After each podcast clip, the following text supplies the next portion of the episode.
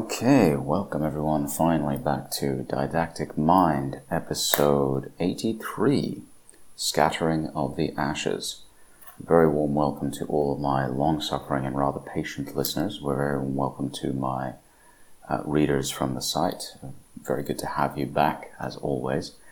Uh, I know this is a long overdue podcast, and the reason it is long overdue is basically because I've just been kind of busy uh, the last few weeks with chilling out, relaxing, and also with uh, a whole bunch of tasks that I had to get done uh, in terms of visas and buying things and shopping for stuff. And uh, yeah, it's all been kind of crazy last uh, last two or three weeks. Uh, generally very pleasant though.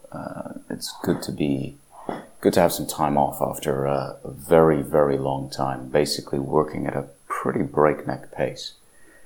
So, at any rate, um, a lot has happened over the last three, four weeks since I last uploaded a podcast. It has been a very, very turbulent and challenging time. And in these times, it's becoming very clear that alternative points of view will no longer be tolerated. So if you're in a position like me where you're trying to get across new ideas and new philosophies that uh, challenge the orthodoxy, then you're going to need a way to distribute those ideas carefully and quietly. And you don't want to be pinged by the powers that be. You don't want to be found.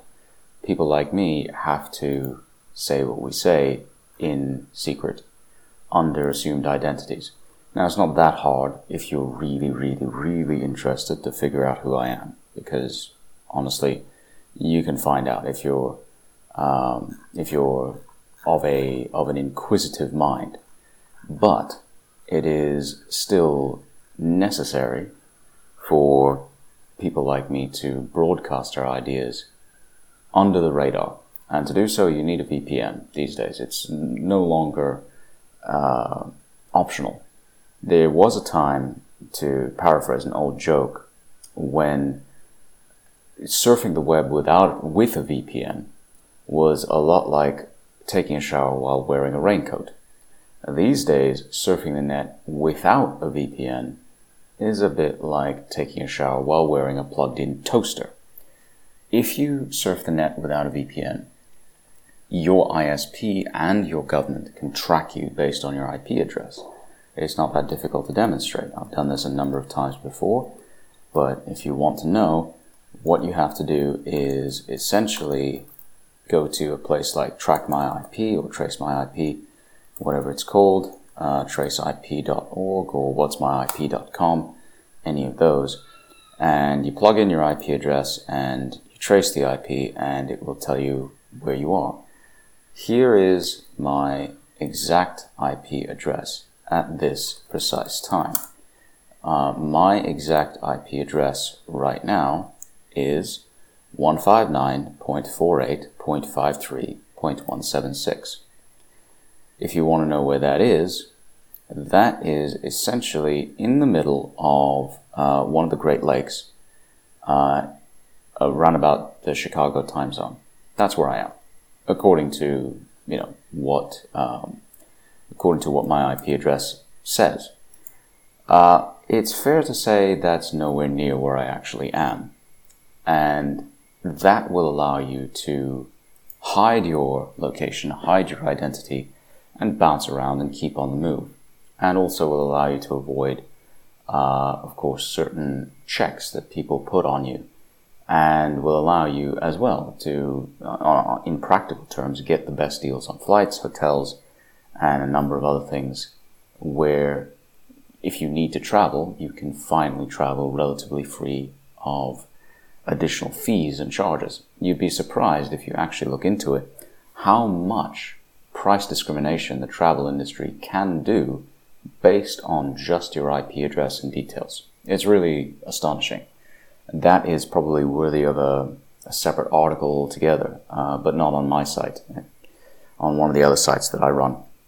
So, at any rate, welcome once again, and with the blatant advertising out of the way, let's get on with the, the, the topic of today's podcast. And this will probably be a little bit less than an hour. We'll see how we go. But in terms of what we've been seeing the last three, four weeks, it has been astonishing to watch the speed of the collapse of American hegemony in basically in Asia, in, in the Middle East as well. The consequences of the fall of Kabul and the fall of Afghanistan in general will reverberate for years and decades to come. And I believe firmly that this will greatly accelerate, hasten the end of the American empire. Now, a lot of people, including me, including, of course, our beloved and dreaded uh, Supreme Dark Lord, peace be unto him, Vox Day, the most merciless and terrible, have been saying things like this for a long time. This is not new. We have been arguing for some years now that the American empire will end roughly by 2033. That's his prediction. And uh, I generally support that. I generally agree with him. There are very few things upon which I disagree with our beloved and dreaded Supreme Dark Lord, peace be unto him, Vox Day. Because he is, of course, a Supreme Dark Lord. That's what you do with Supreme Dark Lords. You, you know, a Dark Lord's gonna Dark Lord. And uh, in this case, our Dark Lord has a track record of being spectacularly right most of the time. Not always. Uh, especially when it comes to football predictions. Uh, when I say football, I'm talking American football, not the pansy, weak ass European kind.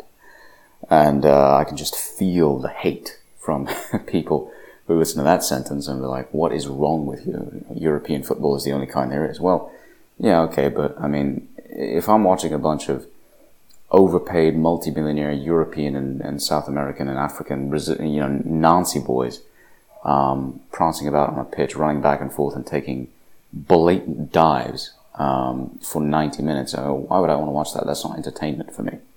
So, anyway. And that's, a, that's my standard rant about football. Um, or soccer as, as my American listeners would call it. In terms of what the fall of Kabul represents. There's a long standing view in history, and I agree with this, that empires kind of collapse slowly and then all at once. And I forget exactly who it was that came up with that phrase, but it's absolutely true. This is not my phrase, this is not my theory. It's absolutely true. If you observe every empire throughout history, it's always a long period of internal decline, followed by an external shock that very clearly ends the empire almost overnight. In the case of the British Empire, you look at what happened to Britain. Right before World War I, the British Empire was at the absolute apex of its power. I mean, its strength was astonishing. It was completely unchallenged uh, across the entire length and breadth of the world. The only major setback it had ever faced was in the United States, the loss of the 13 colonies. But actually, the British maintained a very strong position in um, the uh, in the Americas in the form of Canada, obviously, and even had uh, some interests in South America. Uh, obviously, its interests in Africa was were tremendous, and the crown jewel of the British Empire was the Raj, the, the British Raj in India, and at that time, the span of the Raj in India was immense. I mean, going from basically Afghanistan, you know, modern day parts of Afghanistan, through to modern day Pakistan, through to uh, northern India, Kashmir, uh, down south throughout the entire Indian subcontinent, across to Nepal and Bangladesh, you know, back then what was known as East Pakistan, uh, and all the way through to Burma, and down into Singapore. That's how vast the British Raj was. And the Brits were able to administer all of that with about 100,000 civil servants. That's all it took for them to administer a population numbering, at the time, probably half a billion people. Probably more than that, I think. Um, and now, obviously, they did it with extensive help from local labor, but the point is, the greatest empire of all time was able to do this on a skeleton crew. And they extracted enormous amounts of wealth from that empire. The American empire finds itself in a very similar position today, or you know, where it was uh, some years ago, whereby through extensive military bases around the world, through diplomatic outposts, through all of these tools and arms of government, the Americans actually control an enormous swath of territory around the world. It's not an empire in a traditional sense because the military bases don't uh, conquer any territory. I mean, America has an enormous military base in Okinawa, uh, which the Japanese, by the way, don't want there. And, have been saying, and the Okinawans, the native Okinawans, have been saying for years they want America out. Um, but no one in his right mind would argue that America runs Japan because it doesn't. The, the, the Liberal Democratic Party of Japan runs Japan, um, which they have done for basically since the end of World War II, with only very, very brief interruptions for opposition parties at times of severe economic crisis. The American empire is based upon commercial interests, just as Britain's originally was. Uh, the, the reason the British Empire came into being is because of the East India Trading Company. The American empire is based on commercial and cultural power. Well, that isn't working anymore. The world is rejecting, turning against American culture because it can see that American culture is diseased. It can see that American culture is broken and fallen, corrupt to the core. Uh, if you go to parts of the world that have decisively turned against the neoliberal world order, you can see a, an even more fundamental rejection of American culture and American values. If you go to Russia, and I've spent a lot of time in Russia, obviously, you look at how the Russians think and how they act. These people are not interested in American ways of doing things. They just don't care about um, careerism and uh, feminism. They have no patience whatsoever for transgender ideology. I mean, I've personally witnessed um, a gay pride event, uh, and I was there with a Russian, and she, um, she, I mean, she she found it a lot more fun than I did because she was like, "Oh, everybody's so happy, they're having such a big party, they're having so much fun," but she was able to stand back from the good vibes, so to speak, of the event, and she was able to look at it much more analytically afterwards and say these people are degenerate. They're crazy. They revel in their sin. And that's what the rest of the world is seeing in America. They're seeing a country reveling in sin. They're seeing a country without a core, without an identity, which has opened up its borders and refused to stand up for itself, which treats foreign invaders better than it treats its own citizens, which lectures the world on the benefits of freedom and democracy and human rights and self-expression, and yet treats its own dissident classes with utter contempt and even utter brutality and censorship. This is not worthy of America. It never was. Once you understand and realize, however, that America as we understand it today is essentially two separate entities. It is the empire and the nation. And when you look at the empire, you understand that the imperial interests no longer represent the core interests of the nation. Then you can understand where America is and where it is going. The American empire is essentially a very heavily Jewish controlled, Jewish occupied, um, generally very secular and quite quite evil, frankly, uh, organization. And by the way, if you're wondering why I advocate getting a VPN, this is why. You can't. This is one of the great unmentionables of the world. You can't talk in the West, at least, about Jewish control over the media, politics, academia, science, and technology and expect to get away with it. They don't like it. They don't like it when you talk about this stuff. It's not anti Semitic to point it out, it's just the truth. They don't like it. Real Jews, real Israeli Jews, actually find Jewish control over the United States to be a bit disheartening. They're like, this doesn't make sense. It's not a good idea. They understand, as very few people do, that when you have an oligarchic control over a foreign nation and you refuse to represent the interests of that nation, they turn against you. The Israeli Jews understand this, which is why I quite like them. They understand that in general, they need to stick to their own lane. They don't. I mean, you know, it's Israel. Like, they, they are looking out for their own interests. So they don't always stick to their own lane, but they do a much better job of it than the Jewish hegemony in the United States, and for that matter in much of Europe.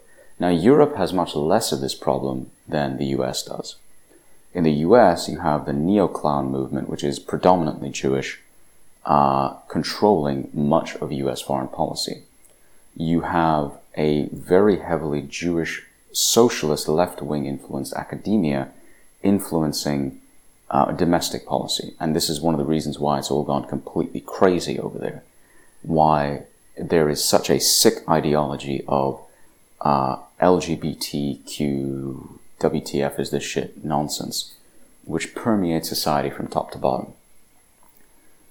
What you're seeing in the US right now is, again, this sundering, this, this scattering of ashes between um, the ruling class, which no longer represents the nation, and the nation itself. And you'll see this most uh, obviously with the Texas uh, fetal heartbeat law, which uh, the, the Texas legislature passed overwhelmingly. It was a great idea, and I, I fully support it, of course. I mean, I'm a Christian. I, I, as far as I'm concerned, life begins at conception. It's that simple. You know, I don't even have to think about that question. It's like, life begins at conception, next, whatever. It's easy for people like me. The Texas fetal heartbeat law simply says that if a woman wants an abortion, she cannot abort her baby in Texas. I don't see the problem here. I really don't. I don't see why, given the 30, 13 different reproductive uh, contraceptive options available to women, women can't exercise control over their own bodies. I mean, they keep saying it's a reproductive rights issue. It's about my body, my choice. That's bullshit. It never was. But if that's the argument, women have access to something like 13 different contraceptive options, roughly speaking, if you count them all up. Men have access to about three. Uh, wear a contraceptive, you know, we know what that means. Um, pull out, we know what that means rhythm method, as it were, um, or abstinence, and that's about it. There's, I mean, obviously, there's a fourth fourth one which basically involves permanent um, uh, infertility, which is to say, a vasectomy. Women have access to so many more methods; they are in complete control. Once again, as always, sex is a woman's domain. Women are the gatekeepers of sex.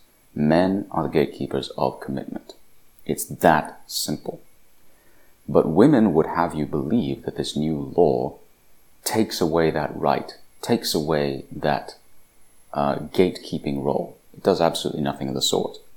This is a sickness within society. If you were to take the same argument and you were to go to Russia in particular, I will talk about Russia because it's the culture with which I am the most familiar. The Russians would look at this and say, okay, they don't. They, ju- they just don't care about it because for them, the entire argument is nonsensical. They understand that yes, a woman might want to get an abortion, and they're actually generally very against it. They hate the idea. As a general rule, they they think it's a deeply uh, uh, wrong and immoral idea.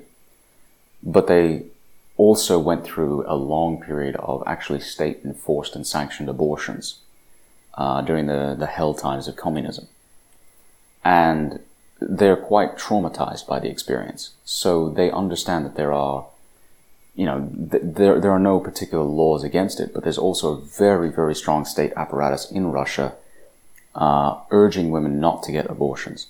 The state and the church actually work together, hand in hand in Russia, to prevent women from getting abortions in the sense of priests calling up women and saying, don't abort your baby. Give him to me when he's born, but don't abort him. Don't kill your baby. Don't murder your child. Just keep him for the first breastfeeding and then give him to me. I'll take him off your hands. And you never have to see him again. And that works. If, you talk to Orthodox priests in Russia, they're like, yeah, the moment a woman breastfeeds her child, she doesn't want to give him up or her up. It's amazingly effective. And this is something that Western priests and Western clergy should be doing, but they're not. Why? Because, again, you have to look at it in terms of the empire and the nation.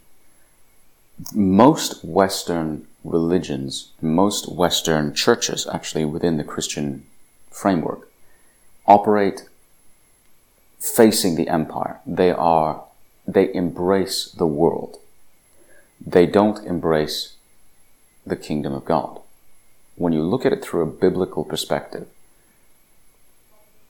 what's happening here is not new. It's not surprising. It's not um, in any way different from what we see in the rest of history.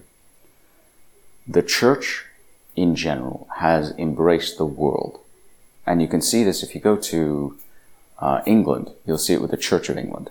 Uh, if you're, you know, if you were uh, anywhere in uh, London or Manchester during the, the, the, Gay Pride weekend, long weekend for the bank holiday, uh, you would see Gay Pride flags, rainbow flags, and so on flying from the tops of cathedrals of the Church of England. Well, the Church of England was founded very clearly as a split away from the Catholic Church by Henry VIII because he wanted to divorce his first wife, and the Church, the Catholic Church refused to countenance that. And the Catholic Church said, we will not embrace convenient divorce, which it didn't for a very, very long time. I mean, I have a lot of differences with the Catholics. I, I really do. I think on a number of issues, they are badly mistaken. Um, but when it comes to sticking to tradition, at least up until Second Vatican, I think they were right. The Catholic Church stuck to its guns. Henry VIII applied tremendous pressure to create his own breakaway church, and he did. The result has been the Church of England, the Anglican Church, which has been one of the most cucked out, spineless, pathetic, useless organizations in history. The Brits love their Anglican Church. Why? Because it's completely woolly. It never really gives any strong commandments one way or another.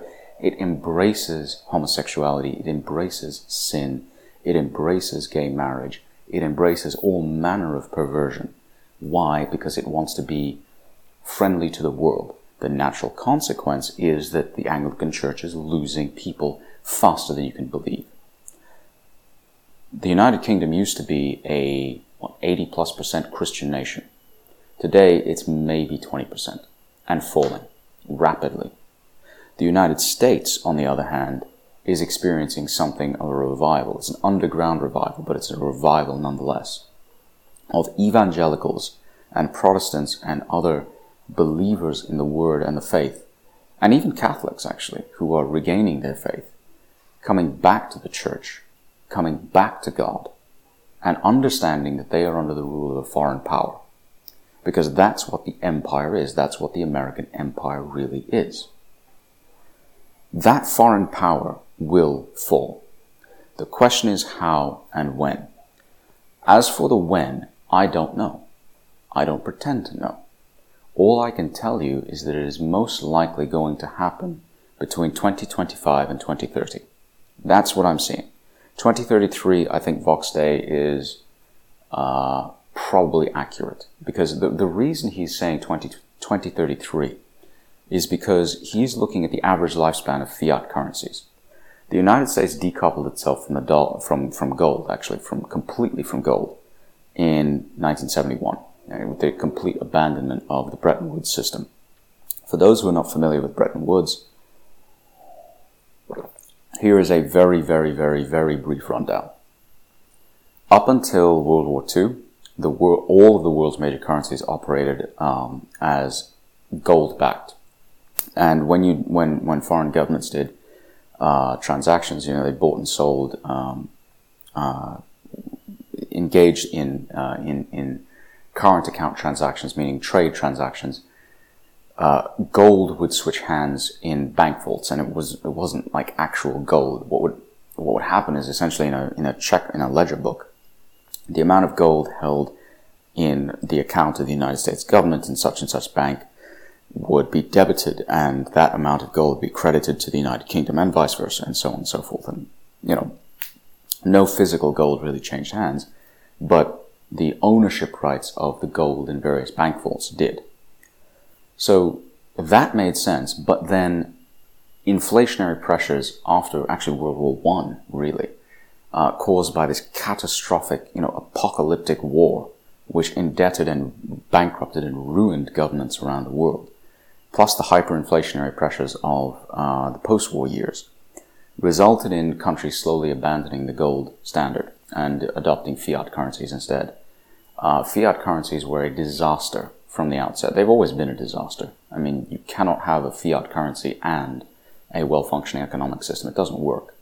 What you can have is a fiat currency that everybody else uses as a standard and kind of links itself to that, which is what has happened ever since then. So after World War II, when the United States was clearly the, the, the sole dominant power in the world, economically speaking at least, militarily speaking, it was split between the US and the Soviet Union. Economically speaking, there was no question whatsoever that only the United States had emerged from the war with the majority of its, the vast majority of its industrial and economic base untouched. The US dollar became the primary currency of the world, right? The Bretton Woods system was an agreement whereby the United States agreed with all other major powers that they would link the value of their currencies to the dollar and the dollar would be linked to the value of gold. This idea of essentially fixed rate exchange systems or uh, kind of uh, banded floating rates, bounded floating rates, worked for a very long time, but it also made the world entirely hostage to US economic policy. So when the United States engaged in massive money printing in the 60s, um, and which is essentially a devaluation of the currency, everybody else suffered from inflation as well. So slowly over time, currencies began to break away from Bretton Woods. Countries began to break away from it and establish their own exchange rate systems. By 1971, it was clear that the Bretton Woods exchange rate system was untenable because it imposed massive brakes upon American money printing. And, you know, even then, I mean, even during the 60s when they were printing off money at record rates, you know, then record rates, it was still not possible to break the Bretton Woods uh, link between the US dollar and gold. So in 1971, Nixon abandoned it completely and said, I will not, you know, uh, essentially kind of adopted the, the ethos of William Jennings Bryan and uh, said, I will no longer crucify man on a, uh, on a cross of gold. Um, the system collapsed essentially, and countries since then have managed their exchange rates uh, on a variety of different uh, regimes. Most countries have adopted freely floating exchange rates, and you know compare themselves with the dollar, uh, which is fine. I mean, but you're still pegged to the dollar ultimately. I mean, it works, but it, it still makes you highly dependent upon American economic policy rather than your own individual policy. Uh, yeah, so it doesn't make sense unless you have, like freely floating currencies don't really work unless you have a reasonably stable benchmark against, me- against which to measure them. For many decades, that was the dollar. No more. The dollar's credibility is at serious risk. There is, there are a series of very interesting articles which have come out of late examining in post-mortem fashion the great scamdemic of 2020 and asking why it is that the scamdemic happened exactly at that time.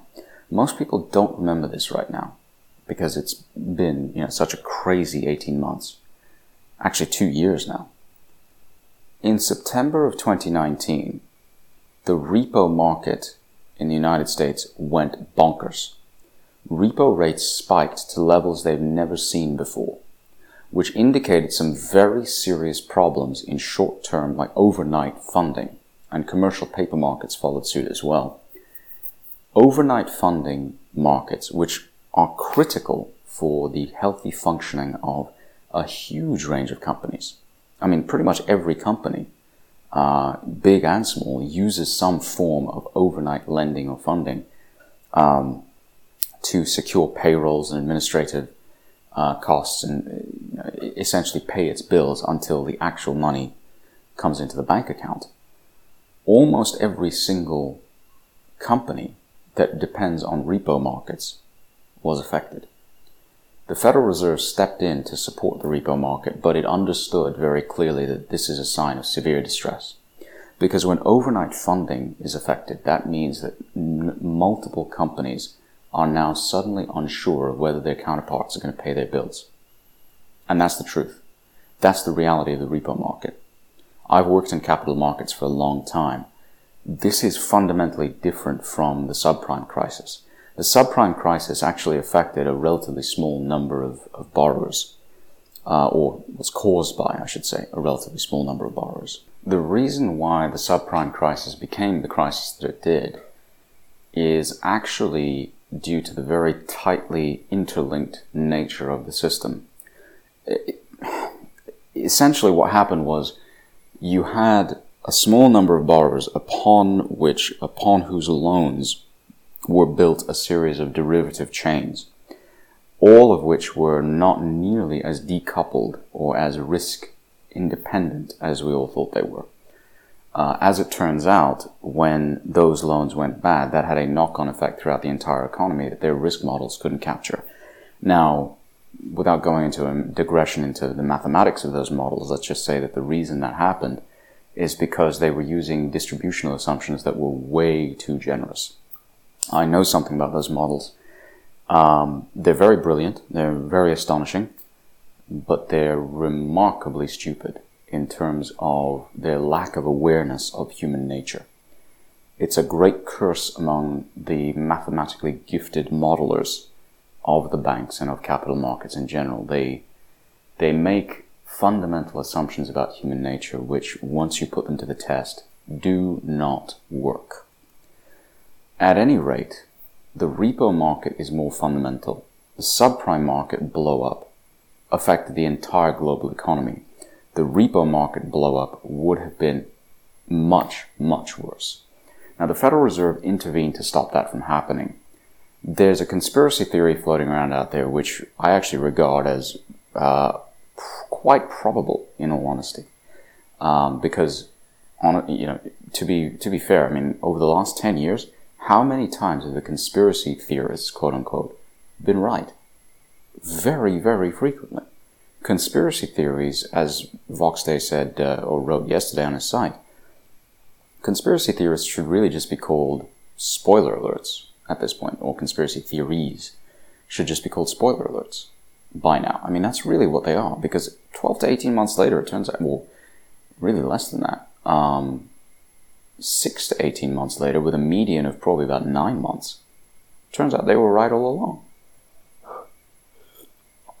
Ah, tea.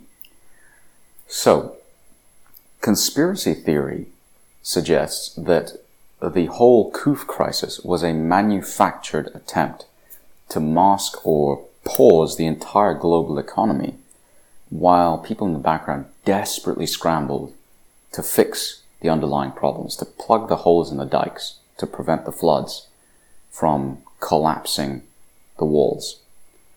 I think there's a lot to that theory. I really do. And the more evidence we see coming out, the more we realize that the economy in 2019 was in extraordinarily bad shape.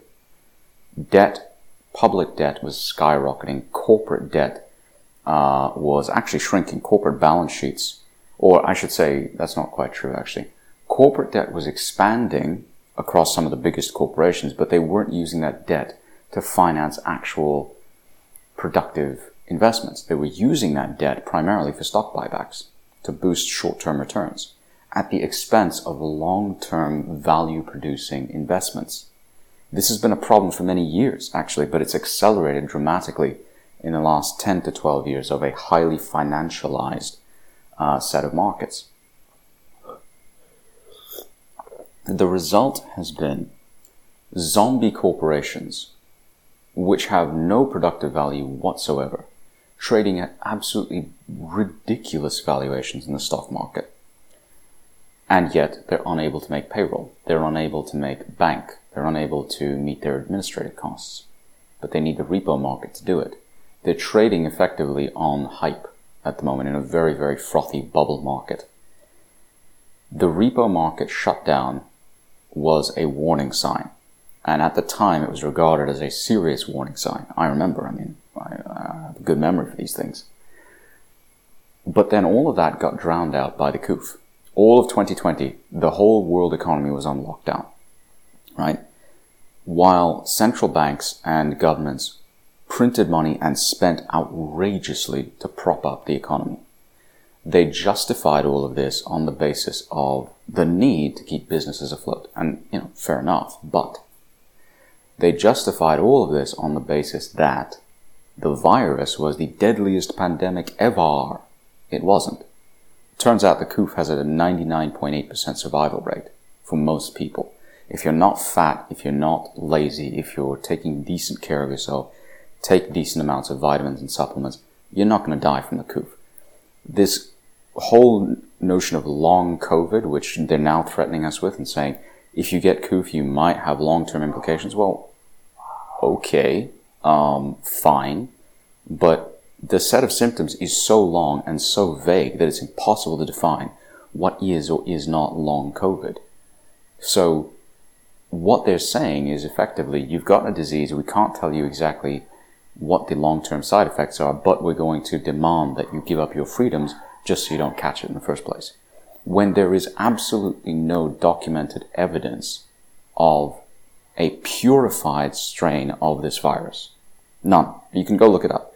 Not one paper has come up with a pure isolated strain of the COOF. And the RT-PCR tests upon which they're basing all of their policies are fatally flawed. They should never have been used for the purpose they're being used. They were never designed to diagnose or, uh, uh, you know, spot the presence of a particular bug or virus. In fact, if you look at the way the RT-PCR tests are designed, what you're going to realize is that they capture about 0.07% of the entire genome of an RNA virus like the COOF, which is why, apparently, according to this book that I'm reading, um, Virus Mania, uh, which is co-authored by uh, the absolutely devastatingly uh, lovely and charming Dr. Sam Bailey, uh, who's a regular feature on um, the Great Monday DAC browser mulchers.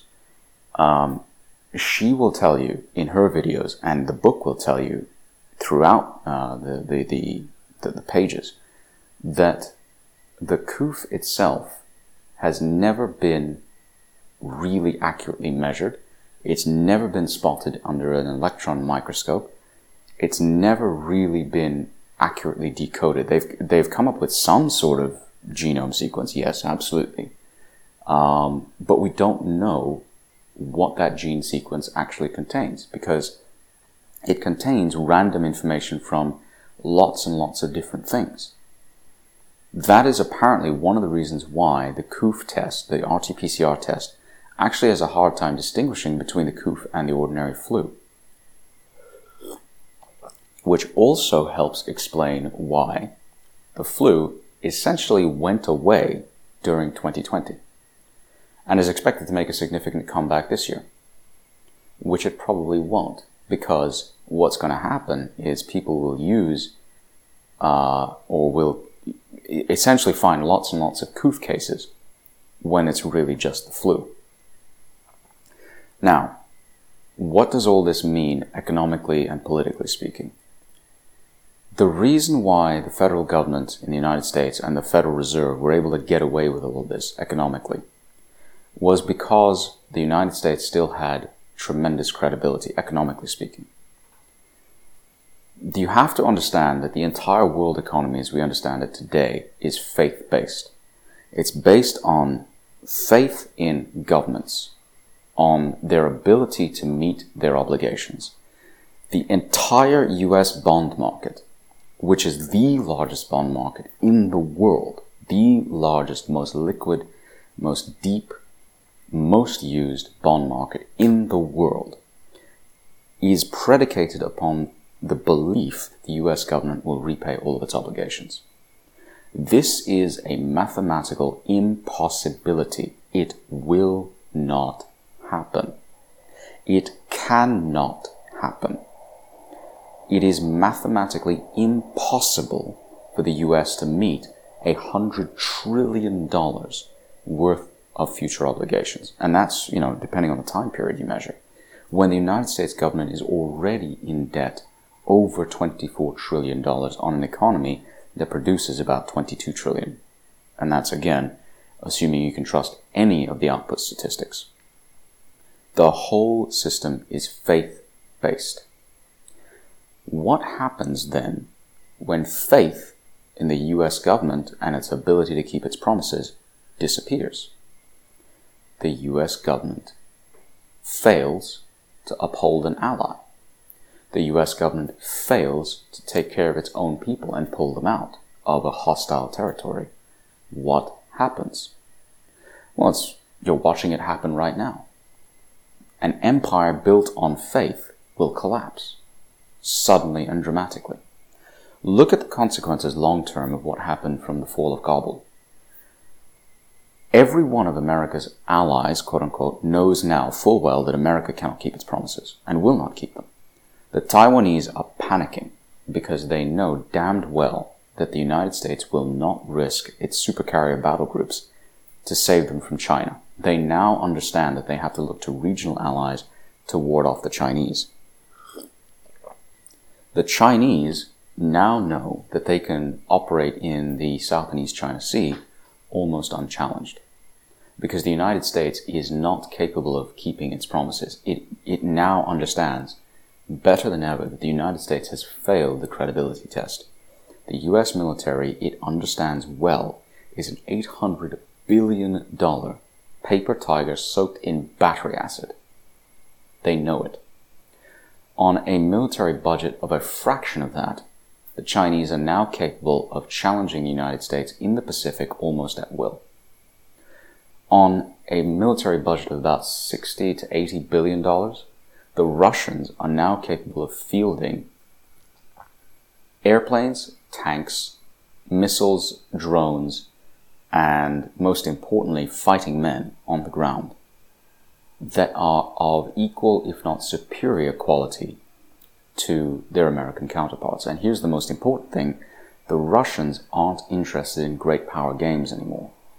The Russians right now, if you look at their foreign policy, and there's a long article by President Putin, which I'll be posting an analysis up of uh, at Didactic Mind uh, over the coming days it's fascinating. It's, it's, I mean, you see how his mind works in his writing. Of course, it's been heavily vetted and checked and so on, uh, whatever, but, you know, checked for historical accuracy and Russian point of view and so on. Yeah, fine, whatever. But if you read that article, it's absolutely fascinating to see how Putin thinks. If you look at the overall thrust of Russian foreign policy right now, it is basically to stay the hell out of land wars, it is to avoid being an occupying power, and it is to consolidate the power of three great Russian nations. Uh, Velikorossiya, uh, Malorossiya, Belorossiya. Greater Russia, Small Russia, White Russia. Velikorossiya is, you know, I mean, what we would call today Russia. You know, just Russia, Russia. Belorussia is Belarus you know, one of the three Russian peoples. Malorossiya, now this is the interesting part. Malorus is, Little Russia, is essentially part of modern day Ukraine. And most people don't know this, but modern day Ukraine is actually an artificial construct. Um, it's about a hundred years old. It's not really a nation nation in the sense that we would think of it. If you look at the Ukrainian nation and you split it into three pieces, or the geography of Ukraine, it's actually an enormous country. But if you split Ukraine into three pieces, roughly thirds, you know, throughout the country, the eastern third is actually Russian. It's about 17% of the population. Most of them speak Russian. They are, uh, they are ethnically Russian. They identify themselves as Russian. They are Russians.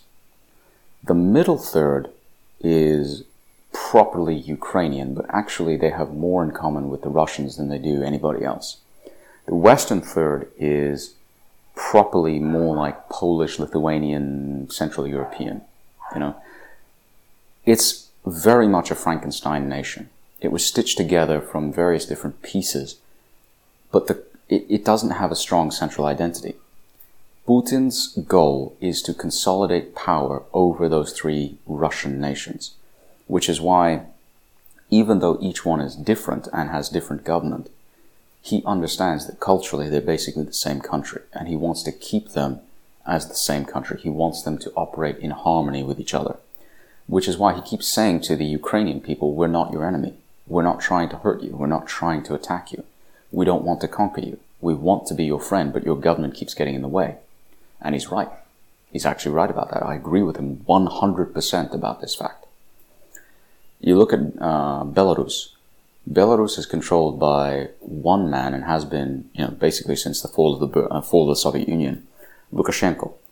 Uh, Lukashenko is only interested in preserving his own power, but culturally speaking, the people of Belarus are Russians.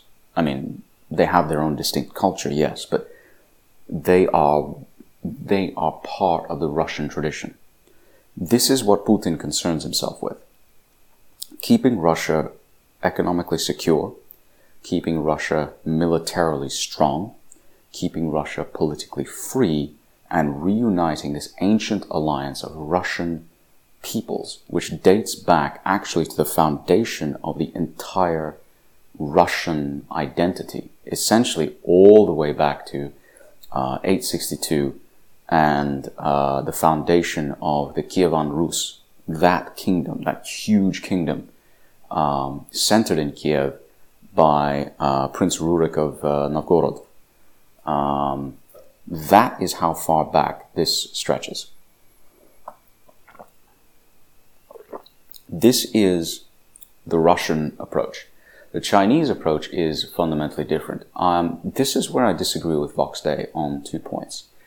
His first point is that the Chinese essentially just want to be left alone to kind of consolidate their power and do as they please. I disagree with that. The Chinese are very much interested in expanding militarily and economically. Xi Jinping is an emperor. He is an emperor with imperial ambitions, and he wants to expand China outwards and recapture China's um, historical reputation as Zhongguo, Middle Kingdom. I mean, that's exactly how the Chinese refer to themselves, Zhongguoren. Um, they refer to themselves as the people of the Middle Kingdom, even to this day. They believe they have a very, very racist, ethnocentric view of themselves. And, you know, it's racist. I mean, I'm just pointing it out. It's like, it is pejorative, but it's also true. They are racist in the sense that they think everybody else is essentially worthless and that China is the center of the world. They have never abandoned this point of view through 5,000 years. Their belief in their own primacy is so strong and so self-assured that they will not tolerate any challenge to it. They've had to suppress that belief for some time, you know, a couple of centuries, thanks to Western invasion and repeated humiliation of China. But that fundamental belief has never gone away. So they are looking forward to restoring their place of pride in the world. They're going to do it. They are going to expand. They are looking to expand uh, into the Spratly Islands, which will directly threaten Japan.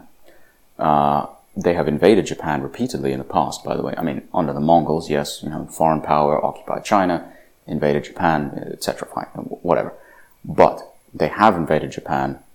They ha- they do still have a very strong animus against the Japanese from the Japanese invasion of Manchuria preceding World War II.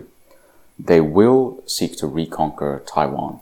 Why? Well, you know, I mean, it's a good question. It's like Formosa was never an important part of, of the Chinese empire, but they've never gotten over the fact that Chiang Kai-shek and his Kuomintang fled China, established themselves in Taiwan, and basically became an independent, successful nation. With American support, yes, but eventually became a very successful nation in their own right. The Chinese leadership has never gotten over that. They've never gotten over their losses in south of China. I mean, basically, if you go down south, most people don't realize that China actually invaded Vietnam. You know, um, once Vietnam was reunited, North and South, when the North conquered the South, the Chinese actually invaded Vietnam in the late 70s, got their butts kicked, actually. The NVA absolutely humiliated the Chinese. The Chinese military, for all of its power and its strength, is, is also something of a paper tiger. Its record in actual combat is extremely poor. It's just less of a paper tiger and a significantly and fundamentally less idiotic than the American military because they're not interested in playing woke diversity games. They're interested in fighting. The Chinese military is not, I believe, a particularly combat capable force, but it doesn't need to be. It just needs to be less dumb and less catastrophically stupid and less pathetic than the American military. And these days, that's not a tall order, in all honesty. If a bunch of ragheads in Afghanistan in the mountains could beat the crap out of the American military for 20 years, that's the perception, then the Chinese can do it too. And again, here's the important thing. America has never lost a major battle with the Taliban. It's never even lost a minor battle with the Taliban. Every time that US troops and the Taliban have engaged in direct combat, pretty much, the Americans have come out on top. Why? Because the American military has war fighters who are capable of fighting. They have excellent equipment. They have excellent intelligence. They have the skills, the, the firepower, and the ability to win. They're just very, very poorly led with terrible tactical doctrine. That's the truth of it. When the American empire falls, it will fall in a very big hurry, and there will be one or two trigger points that decimate the whole thing. That's all it's going to take. The invasion of Taiwan is almost a historic, uh, almost a certainty at this point. The Chinese know that the Americans will not intervene. The evacuation of American presence from the Middle East is almost a certainty at this point. The Russians know and the Arabs know that the only thing keeping the Americans there is oil. If the Americans lose their ability to maintain control over that oil, they will leave. That will leave all of the Arab nations, every one of them, in a serious pickle. All of the Gulf nations, I should say. Saudi Arabia, Qatar, the UAE, uh, all of those, Bahrain, Kuwait, uh, who else? Well, Iraq, obviously, uh, Jordan to a great extent. Uh, all of these client states of the United States of America will be militarily bereft of support. The regimes that maintain power in those countries are not popular in general. Jordan is something of an exception, but Saudi Arabia, for instance, Mohammed bin Salman, I think, is doing some remarkable work, although he's not a nice man. He's doing some remarkable work to try to turn his country around. He seems to be quite popular among the young. I'm not sure he's particularly popular among the older segment of the population who are much more resistant to change. It remains to be seen whether the, the House of Saud will be able to survive because, very briefly, the House of Saud and uh, the House of Wahhab uh, are the political and religious entities that control Saudi Arabia. This is due to a power sharing agreement that they came up with like way back about 300 years ago between the Saudis, between the House of, the, the leader of the House of Saud and the leader of the Wahhab reform movement, uh, which preaches a very radical, which is to say fundamentalist view of Islam. That power sharing agreement is still in force today, but it's not a, a widely like legitimized popular power sharing agreement. It's just what came into being. Once American power pulls out of that region, what do you think is going to happen? Massive power vacuum, massive wars, massive civil unrest. It's going to happen in that region. What do you think is going to happen in Western Europe when the core member of NATO becomes militarily enfeebled.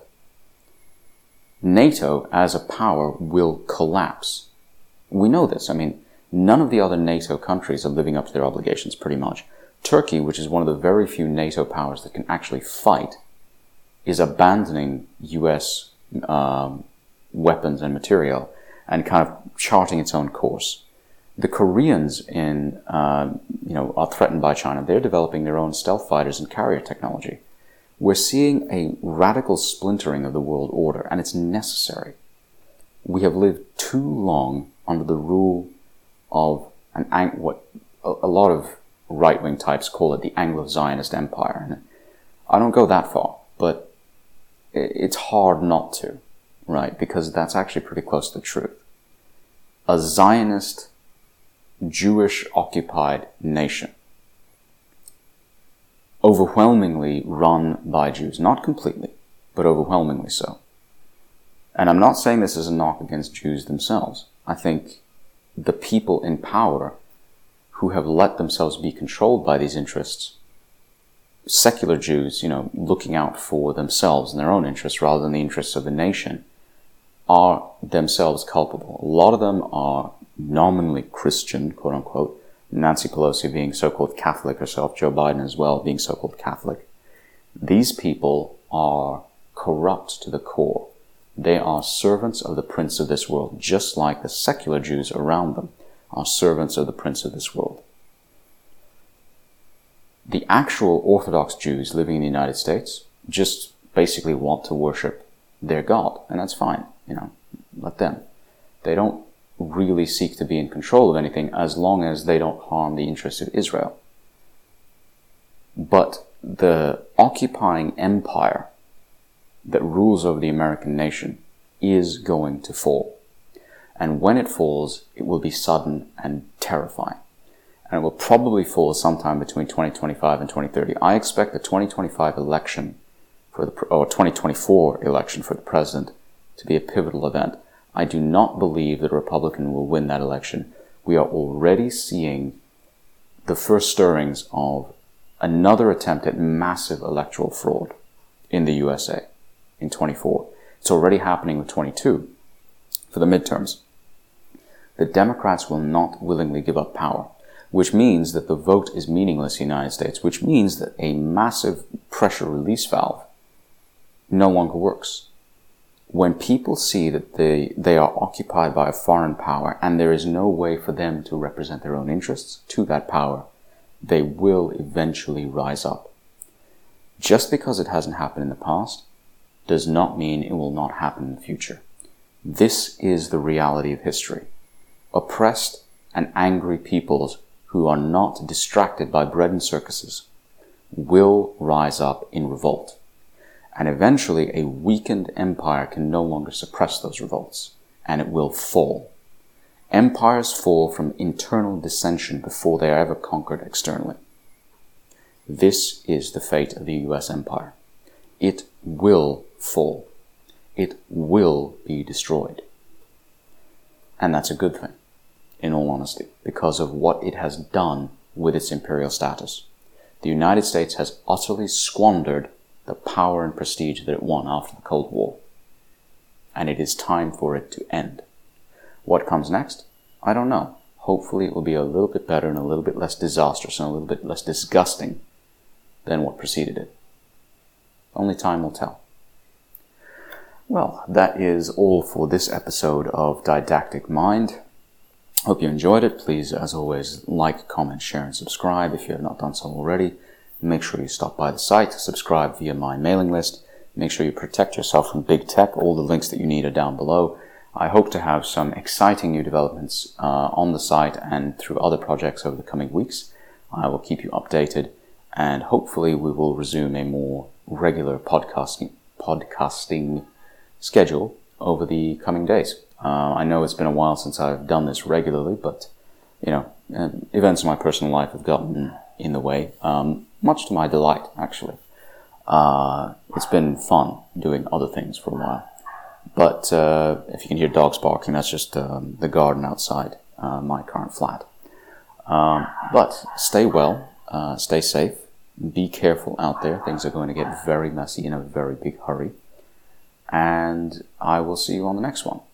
This has been Didactic Mind, episode 83, The Scattering of the Ashes, and this is Didact signing off.